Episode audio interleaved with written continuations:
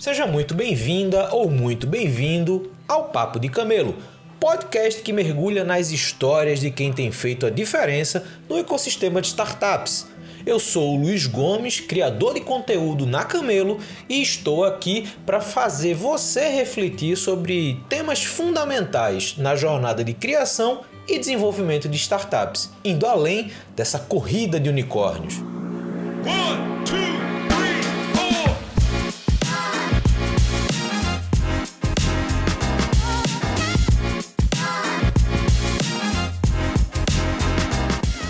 Estamos começando mais um Papo de Camelo. Hoje eu estou recebendo aqui Juliano Dias, uma conexão internacional. O cara está em Lisboa. Ele é cofundador e CEO da MITS, uma startup que apoia as estratégias de venda para empresas, né? Então é uma startup B2B que apoia empresas e outras startups B2B no seu processo de venda. E a gente vai ter uma conversa para entender um pouco da trajetória dele, entender o que, que ele já fez até aqui, eh, o que, que ele está fazendo hoje, como é que ele enxerga esse mercado. Então, Juliano, primeiro, obrigado por ter aceito o convite, ter separado um tempinho aqui para conversar comigo e passando a bola para você, como eu faço com todo mundo, quem é Juliano e como é que você chegou até aqui?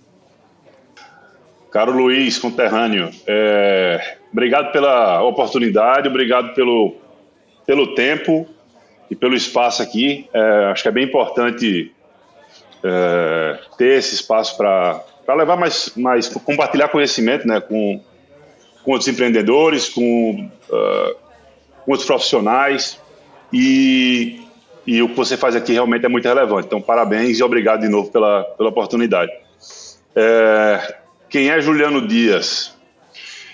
Juliano Dias é um sertanejo pernambucano, brasileiro, imigrante é, em Portugal, que empreende já há algum tempo, acho que há mais de uma década talvez, e que tem a vida pautada uh, majoritariamente em vendas. Uh, além disso, além das minhas obrigações e do meu currículo uh, profissional, eh, sou, sou marido, pai, pai de três, pai de três meninos, e trabalho bastante pensando neles, pensando no, no ecossistema, pensando em como a gente pode impactar uh, mais negócios para mais empresas e mais pessoas para gerarem uh, riqueza, gerarem uh, impacto econômico-social, gerar mais oportunidade para as comunidades, para as pessoas, enfim, para os profissionais. E eu acredito muito nisso. Então, eu sempre acreditei que é, uma venda não é uma venda, uma venda é um conjunto de, de coisas juntas, né?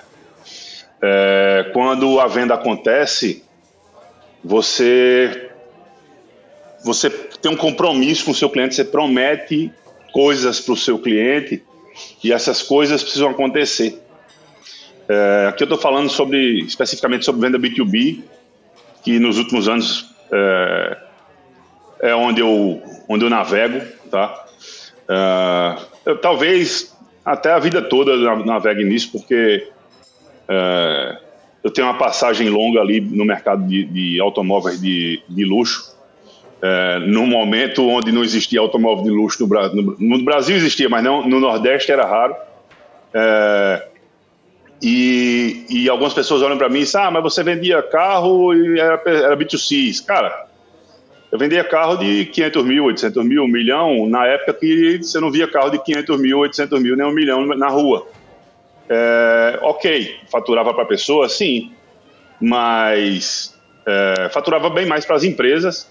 E assim, independente disso, o processo era muito complexo. Tipo, você tinha vários stakeholders no meio, você tinha gatekeeper no meio, você tinha é, é, decisores que precisavam ser influenciados ali. Então, assim, era, era, é, é sempre, era sempre complexo, sabe? Uh, mas depois daquela fase de, de automóveis e tal, uh, acredito que, pelo que eu lembro aqui, tudo na minha vida foi realmente B2B. Uh, ah, e, e, quando a venda acontece, como eu falei, existe existe um, uma série de coisas que acontecem em seguida, né? Uma consultoria que faz uma venda num projeto, ela vai contratar consultores, ela vai contratar sistemas, ela vai contratar terceirizados, ela vai contratar um monte de outras coisas, e isso impacta em mais, uh, de novo, mais emprego, mais renda, mais oportunidade, mais riqueza sendo gerada, uh, novos negócios sendo gerados a partir daquele negócio lá. Uh, então eu sempre vi isso como, como muito positivo.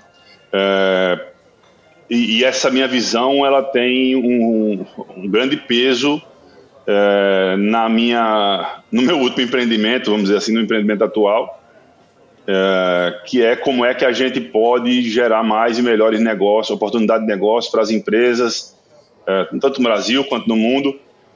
É, e, e, é o que a gente tem feito, é o, é o, que eu tenho liderado aí nos últimos três anos e meio.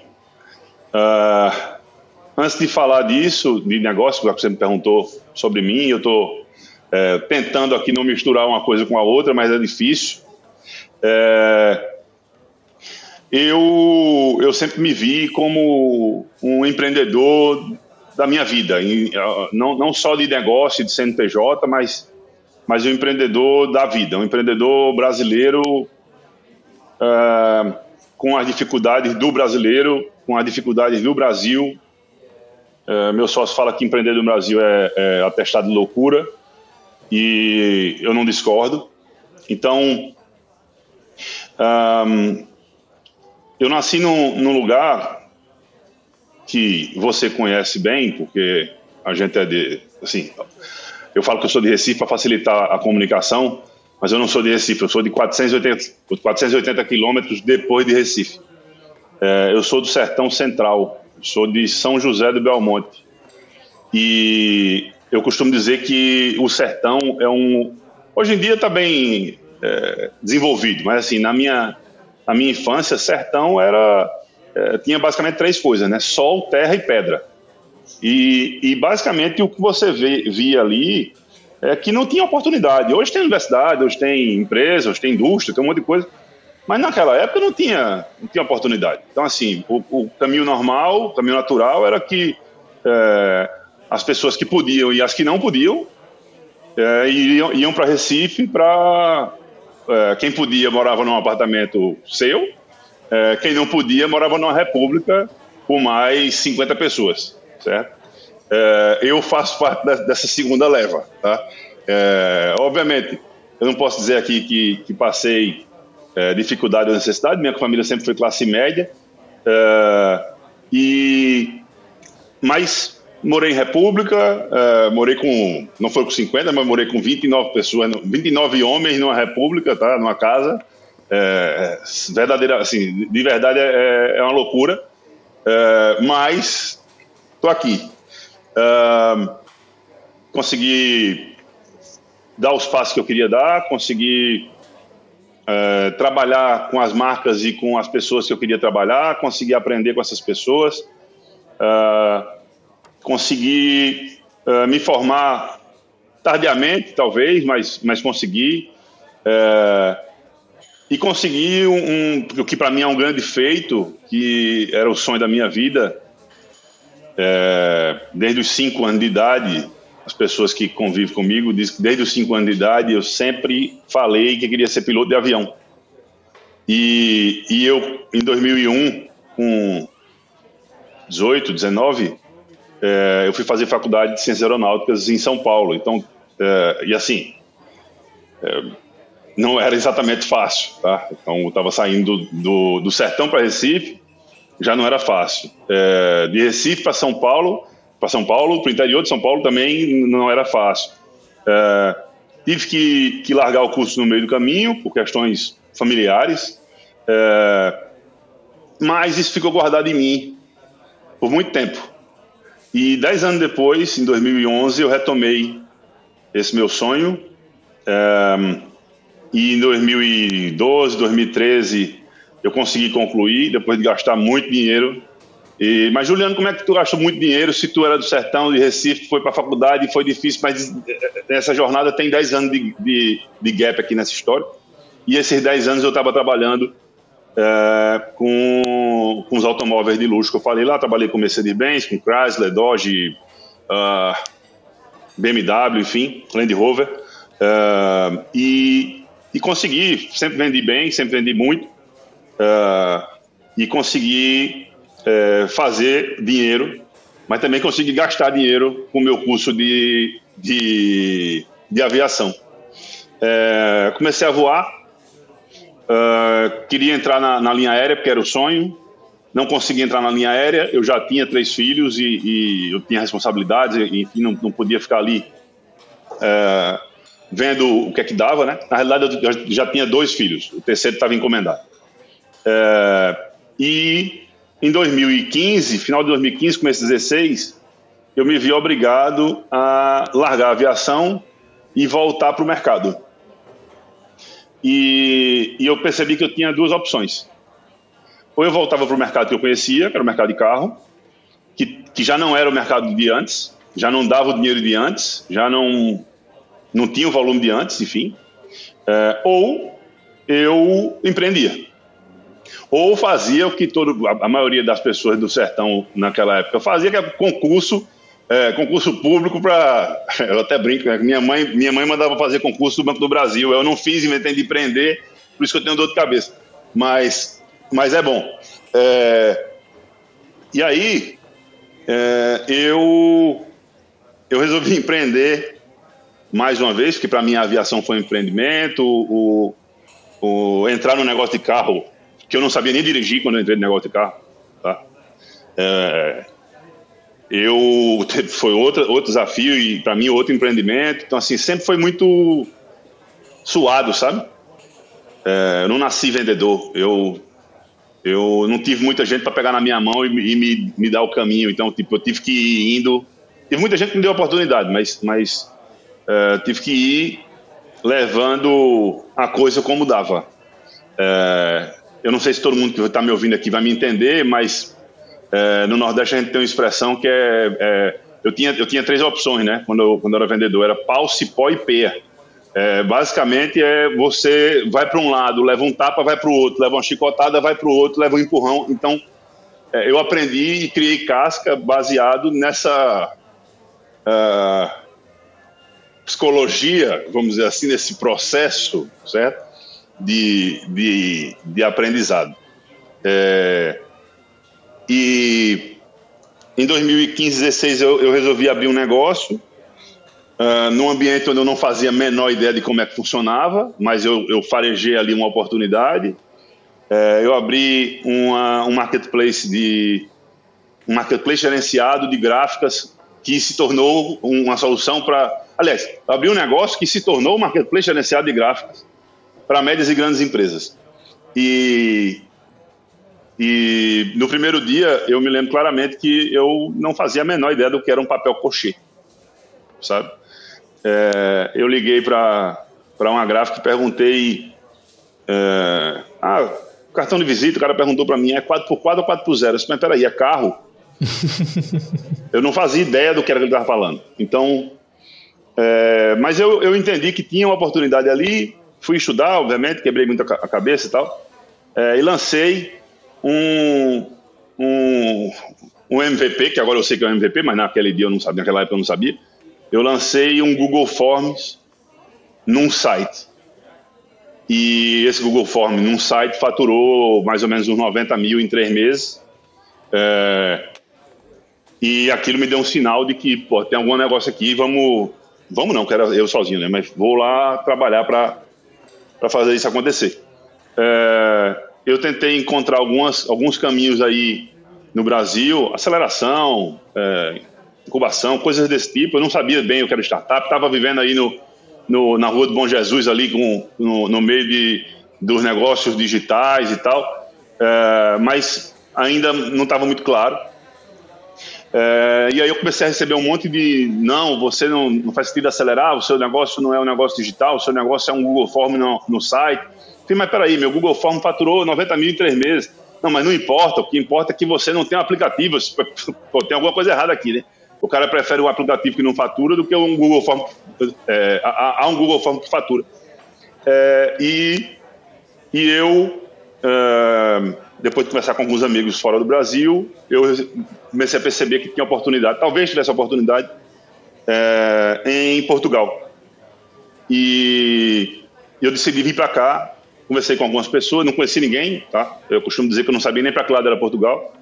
Uh, mas eu conversei com algumas pessoas e, e, os portugueses se assustaram um pouco comigo, porque especialmente um amigo meu, que é amigo meu hoje, é, que é diretor do Polo Tecnológico de Lisboa, é, ele, eu falei com ele, era tipo uma, uma sexta-feira, e a gente tinha conversado uma vez, por uma hora, é, e eu falei para ele, olha, na outra sexta eu chego aí. Ele fez, como assim? Disse, como assim o quê? Se não, não faz sentido. Você tem que se planejar. Eu disse, estou planejado. Sexta-feira que vem eu chego aí.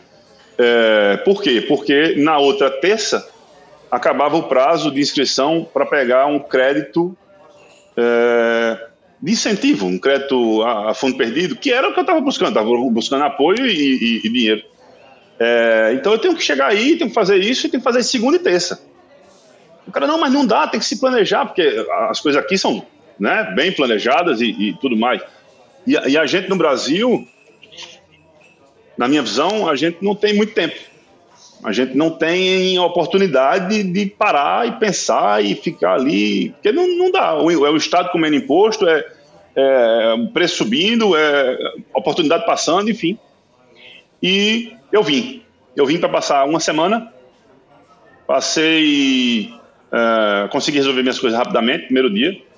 É, comecei a vender, que eu já tinha empresa aberta, comecei a arrumar fornecedor, já comecei a arrumar cliente e tal, é, clientes grandes, aliás, e eu é, ia voltar no domingo, tinha deixado em casa minha mulher com três filhos e um com nove meses, inclusive, é, e eu liguei para minha mulher e quando eu liguei, ela falou: Já sei, você não vai voltar. Eu falei: Não, eu vou voltar, só não é hoje.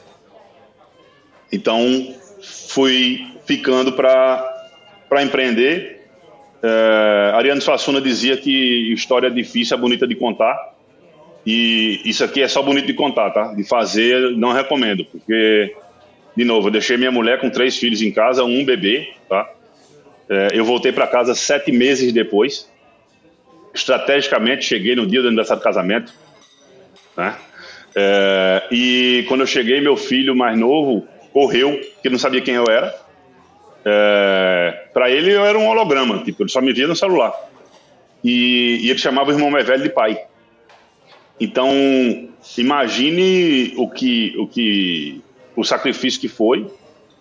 Né? E de novo, estou falando de empreendedorismo e tal, e para mim não é, não é porque tem um, um, uma empresa no meio, não é porque tem um CNPJ no meio, é, é que você tem um sonho e, e assim, meu sonho era vou melhorar a vida do, vou dar oportunidade mais oportunidade, melhores oportunidades para os meus filhos. É, como eu costumo dizer, não é porque eu nasci no sertão que eu tenho que morrer lá, certo? Não é porque eu vivi em Recife que eu tenho que, eu tenho que morrer lá. E, e, hoje eu tenho um filho faz, terminando faculdade aqui, o outro tem mais tempo de Portugal do que do Brasil. Estou é, aqui desde 2017. Passei os três primeiros anos indo e vindo, passava três meses aqui, um mês em Recife, três meses aqui, um mês em São Paulo. É, e em 2020 exatamente no dia que fez três anos que eu vim a primeira vez, coincidentemente, eu cheguei, eu chegava com minha mulher, com, com os meninos, e minha mulher, que tem um problema sério, ela apoia minhas loucuras, certo? É, e minha mulher saiu do emprego de 15 anos na indústria farmacêutica, que é um, um, um mercado que paga bem e tal, dá muito benefício. Saiu do emprego de 15 anos para mudar de continente é, sem certeza nenhuma de nada. Tá? Ah, não, Juliano, mas você tinha uma empresa estabelecida que já estava faturando e tudo mais, tinha funcionário. É. é. A prova de que não há estabilidade é que a gente chegou dia 28 de janeiro de 2020. Lembre-se que na Europa eu estava mais ou menos um mês, 45 dias na frente do Brasil em termos de Covid. É, no Brasil estourou em março, então aqui estourou em fevereiro janeiro, fevereiro. É, chegando no final de, de, janeiro, mais ou menos no dia 5 de fevereiro, eu comecei a receber é, clientes cancelando pedido, cancelando contrato, cancelando um monte de coisa. uh, porque as empresas, tanto as daqui quanto as que tinham matriz uh, no, no, exterior e, e, compravam no Brasil, estavam mandando parar tudo. E assim, eu vendia material gráfico para médias e grandes empresas, rede de cinema, rede de loja, rede de, de fazer evento, enfim. Não tinha mais, acabou. Uh, e aí eu decidi, junto com os sócios, a gente decidiu fechar o negócio e Uh, Luiz, desculpa, já estou entrando na, na, nos negócios aqui, mas já estou falando de negócio faz tempo, né? É, mas, para concluir, talvez até para dar um mote aqui para você, para as próximas, é, eu tive que me reinventar rapidamente, porque agora eu tinha uma família em euro, certo?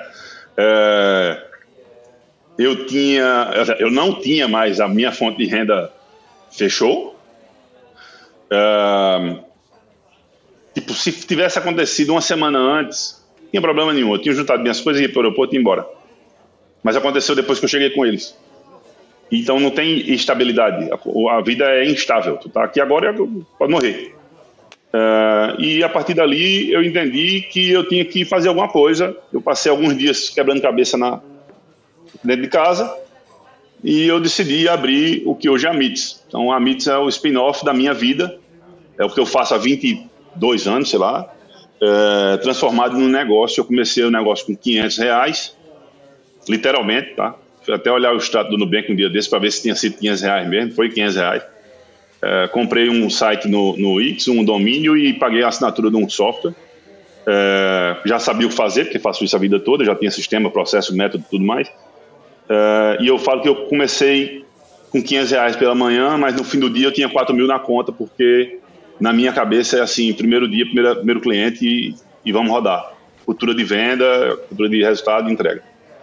É, então, sei que passei por um monte de, de, de pontos aí, mas é, é, muito difícil falar de mim sem falar de, de, trabalho e sem falar de negócio, porque as pessoas que me conhecem, a maioria, dela, a maioria dos meus amigos briga, discute bastante comigo, porque eu, não, eu falo que eu não sou workaholic, eu sou work lover, certo? É, e assim, eu trabalho muito, eu sou. Porra, eu trabalho, eu trabalho absurdamente muito e, e isso para mim é, é ótimo, sabe? Tipo, não é, ah, preciso parar para descansar, às vezes preciso, mas é, é muito difícil não misturar porque minha vida é isso, minha vida é o negócio, sabe? Ah, sua família, também, lógico, certo? Mas é, o negócio é onde consome, ainda bem que eu tenho minha mulher para administrar as coisas, mas o negócio consome meu tempo e minha mente. Cara, é, é uma história que tem muitas camadas, assim, que, que daria pra gente entrar em vários pontos que eu acho que são super relevantes para quem está empreendendo, para quem quer empreender, para quem já empreendeu e hoje está fazendo outra coisa e não se vê empreendendo de novo. É, eu estou passando por exatamente este momento, né? Então, eu estou voltando a empreender startup depois de quase seis anos, é, estando numa, num, num, cargo mais institucional. Então, ouvir um pouco dessa trajetória, cara, chega a dar um, chega a dar um calorzinho assim da pessoa, porra, eu vou, vou fazer esse negócio, vou, vou botar para moer esse negócio que eu tô na cabeça, estou começando a, a tirar do papel. Mas tem uma coisa que, que me chamou a atenção desde o momento que, que a gente marcou esse papo, que é essa, esse teu viés da venda. Por que, que eu, tô, por que, que eu quero levantar essa bola especificamente? Primeiro que nesse ecossistema de startup, se você sabe isso talvez hoje muito bem, mais do que na época que você trabalhava aqui em Recife e as pessoas diziam que você não era startup, é, mas muito dessa galera que empreende startup desde o dia 1 se vendo e se, e se intitulando startup não sabe vender. E aí cria-se aplicativos, cria-se soluções, criam-se produtos, usa super tecnologias. No final do dia, como você falou, começa com 500, termina com menos 4 mil. Né? Então, assim, é, é, uma, é uma dificuldade natural desse perfil vender. E você é meio que um contraponto desse perfil, e que, óbvio, tem muito a, a contribuir, e esse também seja um dos principais motivos de ter você aqui para conversar, que é essa tua característica de vendas, hoje a tua startup ela pensa nos processos de venda, como você falou agora no final, que eu achei muito bacana, né? A MITS ela deriva da tua jornada, de tudo que você aprendeu, de tudo que você é, desenvolveu e se desenvolveu, é, para que, obviamente, você pudesse impactar estratégias comerciais para o mercado. E aí o que eu queria entender é, primeiro, dois pontos. Eu falei duas perguntas numa só. A primeira pergunta é: como que esse perfil teu comercial de fato te ajudou nessas, nesses empreendimentos anteriores? Você já falou muito, mas eu queria que talvez você trouxesse um pouquinho mais de pontos sobre o perfil comercial nesse, nesse contexto.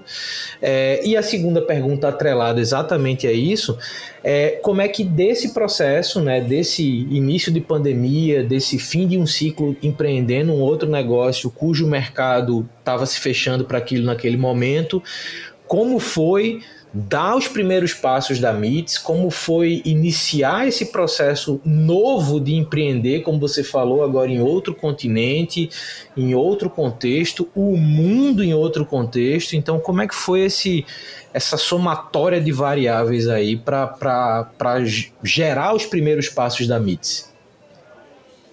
É, vou, vou, repetir a frase. É, história difícil, é bonita de contar um, com relação a, a vendas, um negócio, ele não, por mais que você, empreendedor, acredite que seu negócio existe porque uh, o seu produto vai resolver tal coisa e porque você teve um sonho e tal, massa, excelente, parabéns, siga por aí, mas o seu negócio existe para vender. Se o seu negócio não vende, seu negócio não existe. Ah, existe porque eu tenho um CNPJ, eu tenho um produto, eu codei, eu tenho aqui, tarará. Cara, existe para você, existe no teu quarto, existe na tua sala lá, mas seu negócio não existe. Tá? Negócios, é, duas coisas. Né? A primeira coisa é que eu não consegui encontrar absolutamente nada, nada, nada, nada, até hoje. Se tiver alguém aqui ouvindo que discorde, por favor, me chame. Eu estou lá no LinkedIn, pode me chamar no Instagram, enfim, me chama para me falar disso. Eu não conheço nenhum problema numa empresa que não seja. Uh, não tenha a possibilidade de ser resolvido com vendas. Quero contratar gente melhor. Venda para fazer caixa para contratar gente melhor. Quero atingir um novo mercado, beleza. Então estrutura teu processo de venda para abrir mercado quero uh, aumentar meu ticket médio porque eu preciso de mais receita e tal. Beleza, então estrutura uh, a, a, forma como tu, tu apresenta e que tu gera valor para o teu mercado para poder uh, impactar mais e gerar mais, mais receita.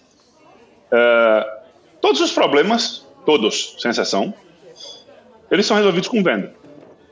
E, e tem uma coisa que eu falo praticamente todo dia no LinkedIn, eu escrevo razoavelmente, não escrevo tanto quanto você, Luiz, mas, mas escrevo alguma coisa no, no LinkedIn ali. Todo dia eu estou falando sobre venda, processo de venda, gestão comercial, empreendedorismo, negócio, mas eu sempre toco num ponto que é cultura de vendas. Para mim, e aí quando a gente fala de, de startups, negócio de tecnologia e negócios inovadores e tal, é, obviamente que não é regra, estou generalizando a coisa aqui, tá?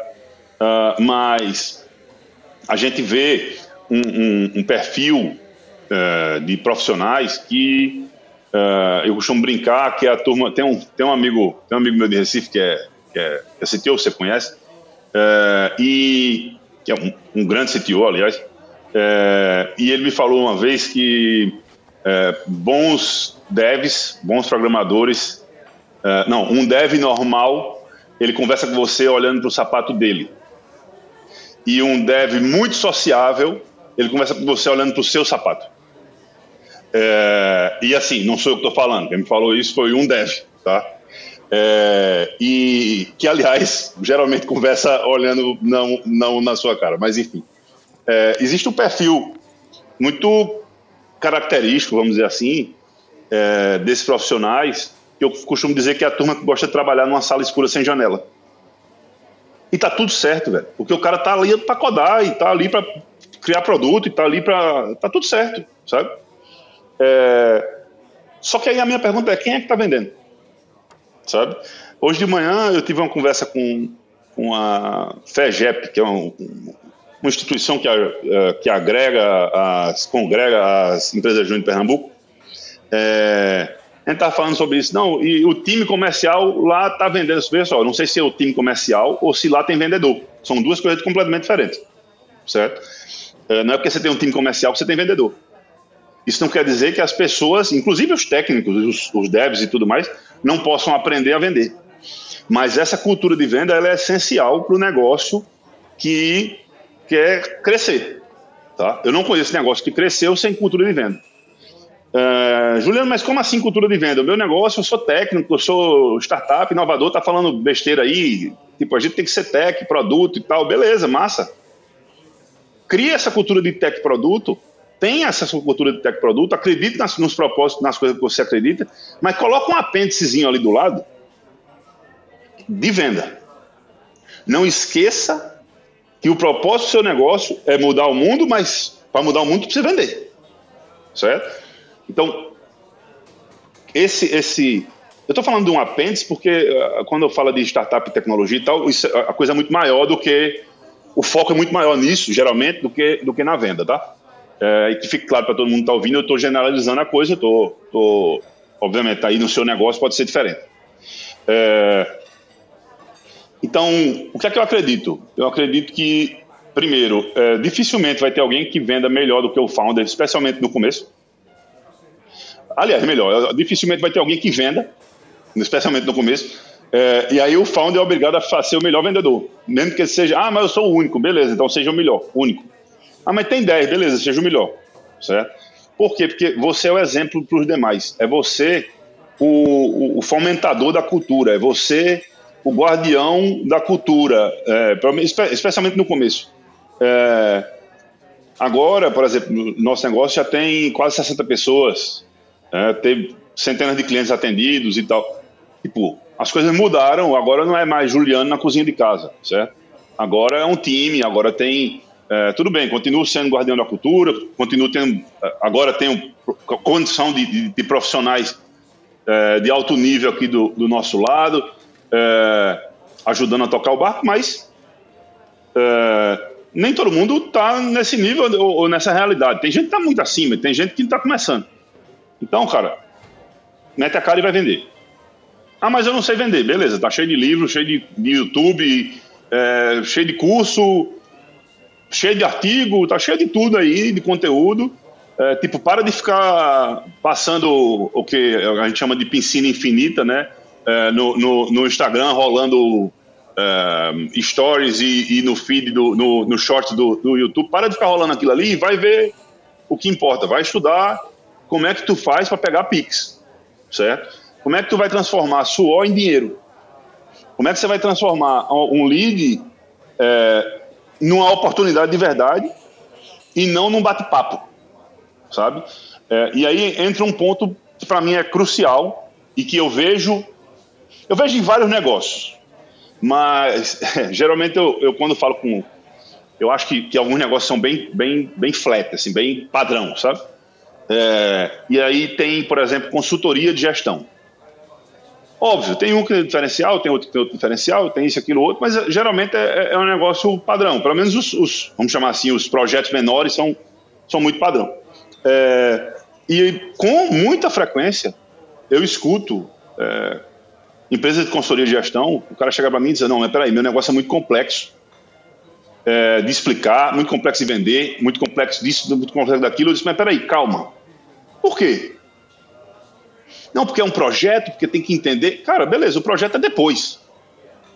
Tu não vai fazer um projeto antes da venda, tu vai fazer um projeto depois, certo? Pode até fazer uma análise, um diagnóstico antes da venda, mas o projeto em si é depois. Não, é verdade. Eu digo, então vamos lá. É, o que é que eu acho que, que falta, tanto nos negócios tradicionais, como eu estou trazendo esse exemplo, mas principalmente nos negócios de tecnologia e produto? É, as pessoas se apaixonam pelo produto os fundadores, o time, os vendedores se apaixonam pelo produto. E se apaixonar pelo produto não é um tiro no pé, é um tiro na cabeça. Por quê? É, quem vai te dizer o que gera valor é o teu mercado, teu cliente. quem vai te dar feedback lá em entrevista de discovery é teu cliente. Uh, quem vai te dizer se você vai pivotar o teu negócio, mudar o teu negócio da água para o vinho, é o teu cliente.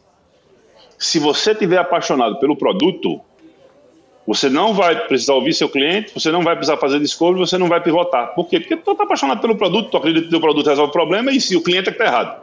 Certo? Ah, Juliano, mas isso não existe, eu vejo todo dia. Todo dia, ok? É...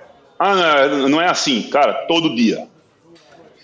Todo dia alguém me chama no LinkedIn e perguntando: você pode me ajudar aqui? Tipo, eu, eu acompanho algumas empresas com mentoria e, e uh, treinamento e tal, no meu tempo livre, obviamente, no pouco tempo livre que eu tenho, uh, quando tem.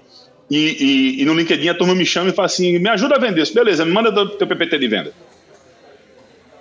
Aí o cara me manda o PPT de venda. Não, vamos conversar assim. Não, não, PPT de venda. Manda aí. O cara manda, eu olho o PPT de três páginas, só precisa olhar três páginas, tá? Não precisa olhar o resto. O cara só está falando do produto. Tipo, o meu botão azul redondo, ele aperta e o foguete sobe, e o outro aperta, faz não sei o que, e aí faz. Meu irmão, tá, beleza, mas. Isso é teu produto. Tô nem aí pro teu produto. João, eu tenho que estar olhando o quê? Problema. Tu tem que estar olhando pro problema. Se você fala do problema, se você faz seu cliente falar de problema, se você faz seu cliente, seu lead, é, identificar, verbalizar é, a situação atual, ou seja, onde é que ele está, qual é a dor, qual é o desafio. O seu papel como vendedor, o papel do vendedor não é ficar inventando roda nem, nem criando muito colorido, certo? É, fazer, vendedor não fala, vendedor pergunta, certo? Quem fala é cliente, quem fala é lead. Então, você tem que fazer perguntas para que esse cara fale, ele fala, ele escuta e ele sente que o problema que ele está vivendo é grande o suficiente para lhe ouvir. E a partir do momento que ele assume isso, você faz outras perguntas que impliquem que criem um cenário para transformar aquela visão nebulosa que ele tem, tudo escuro, tudo negro e, e, com problema e com dificuldade, com retrabalho e tal, numa coisa mais colorida e, e principalmente palpável, certo? De ó, você está no, no, no, cinzento, eu sou a ponte para o arco-íris, vem. Se você vier comigo, isso aqui acontece. Certo? É, então, na hora que ele enxerga isso, quando a gente fala que ah, o preço não importa, obviamente o preço importa, tá? É, tem um monte de livro falando que o preço não importa, importa, importa sim. Certo? Se o preço não importar, estava todo mundo rico aqui de tanto vender. Tá? Então, importa. A questão é que você precisa adequar a sua solução ao problema certo, falando com a pessoa certa, no momento certo, do jeito certo e, e, e apresentando soluções, fazendo isso tudo acontecer de uma forma mais adequada possível. Se isso acontece, vai vir um pix no final. Tipo, não é ciência de foguete, certo? É, mas o cara lá do outro lado, ele precisa comprar a ideia, ele precisa se enxergar num futuro, num futuro melhor, certo? Ele está no ponto A, qual é o ponto B colorido, né? É, bonitinho, é, vindo contigo, certo? Ou simplesmente você vai chegar para ele e dizer, olha, teu problema é isso e eu não resolvo isso, e tá tudo certo, e segue tua vida, eu vou aqui para minha, é, mas pensa, pense no impacto que você gera no, no seu cliente e crie uma jornada, desde o primeiro dia, crie uma jornada pensando em como resolver o problema. Juliano, quem resolve o problema é meu produto. Não é, velho. Não é. O produto pode ajudar a resolver. Tá? Mas o problema de um cliente não é exatamente igual ao outro. É, você precisa ajustar, você precisa ouvir, você precisa adaptar. Então, é venda desde o primeiro dia. Boa. Cara, fala um pouquinho hoje como é que vocês estão fazendo isso com a MITS que é que a MITS hoje está entregando para o mercado? Como é que.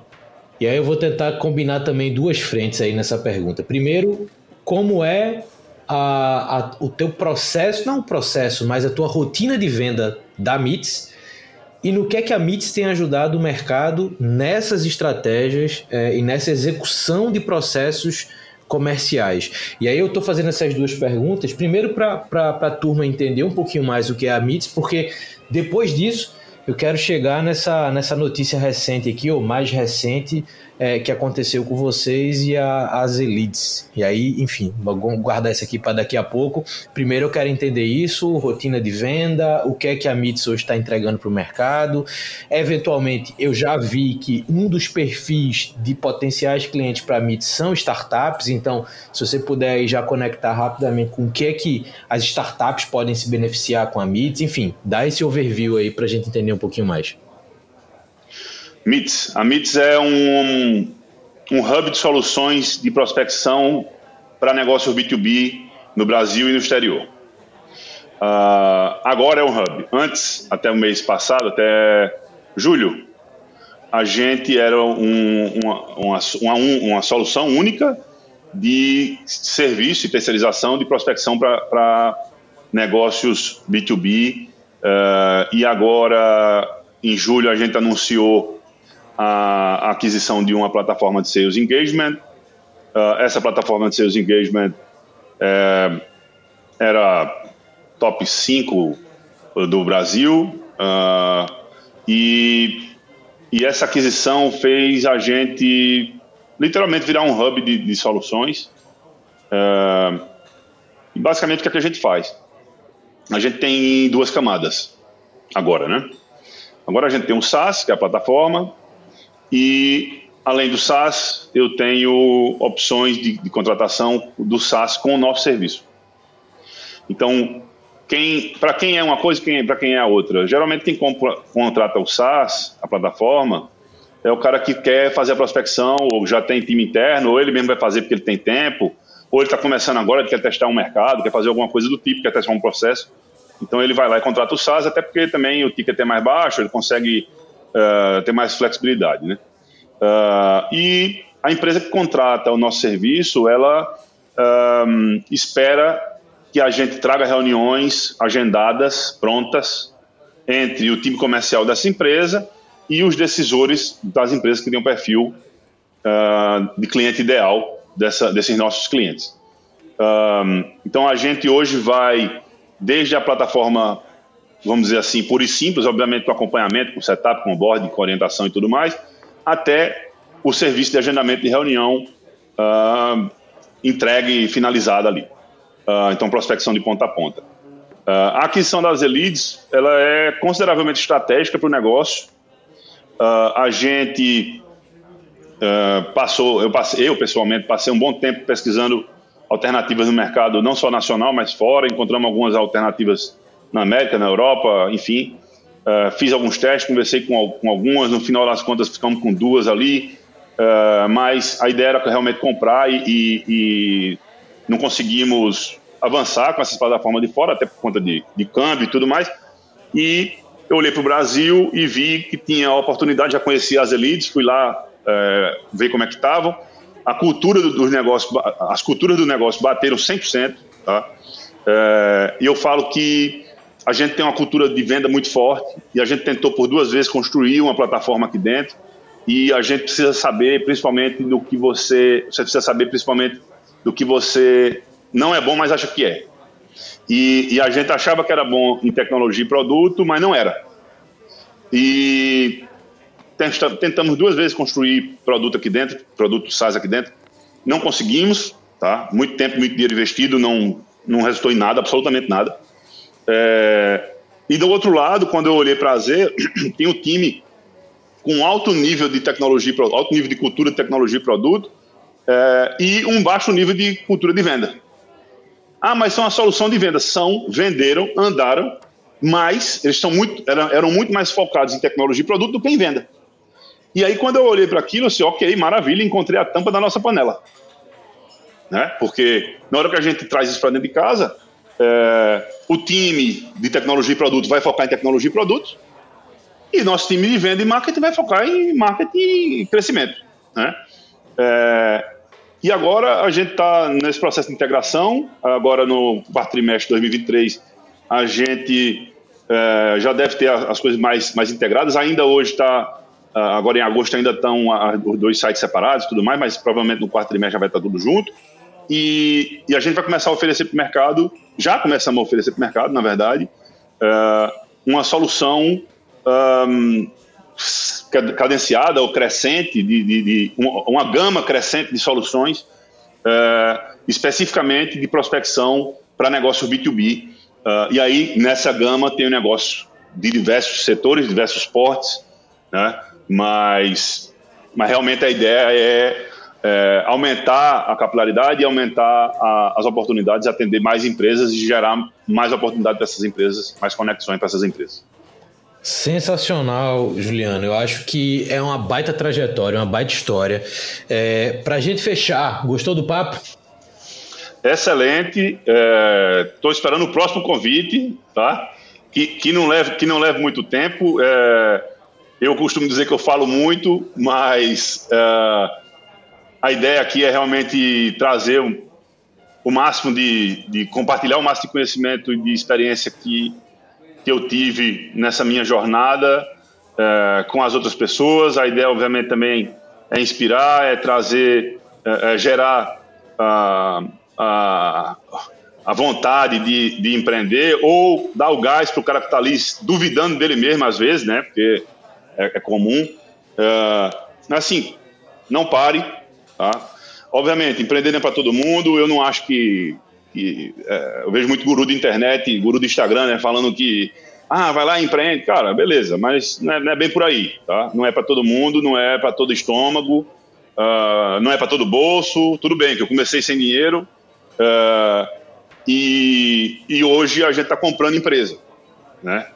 Uh, eu comecei com 500 reais e somando os últimos três anos, três anos e meio, a gente deve fechar aí com mais, mais de 20, 21, 22 milhões de faturamento. É, isso tudo por conta daquilo que eu falei. Na minha visão é isso, tá? Cultura de venda, é, obviamente mercado, entrega, resultado. E no próximo ano a gente quer sair de 300 para mil empresas atendidas, tá? É, e, e, somar mais 20 milhões no próximo ano de faturamento. Então, assim, acreditem no que dá para fazer, porque dá para fazer. Tá? Eu sou a prova viva que dá para fazer. Então, obrigado pelo tempo, Luiz. Obrigado pela, pelo espaço, pela oportunidade. É, conte conosco, tá? Você, sua audiência, enfim, a gente está aqui 100% disponível para o que vocês precisarem. Muito obrigado, Juliana. Eu que agradeço o tempo que você separou aqui para conversar comigo. Reforço para quem ouviu a gente até aqui que toda edição do Papo de Camelo também tem uma edição da newsletter que complementa as informações que a gente trocou aqui com, com o Juliano. Então vai estar tá lá todas as, as referências que ele colocou, os links para vocês acessarem ele no LinkedIn. Enfim, então, dá, dito isto, a gente se escuta no próximo Papo de Camelo. Valeu!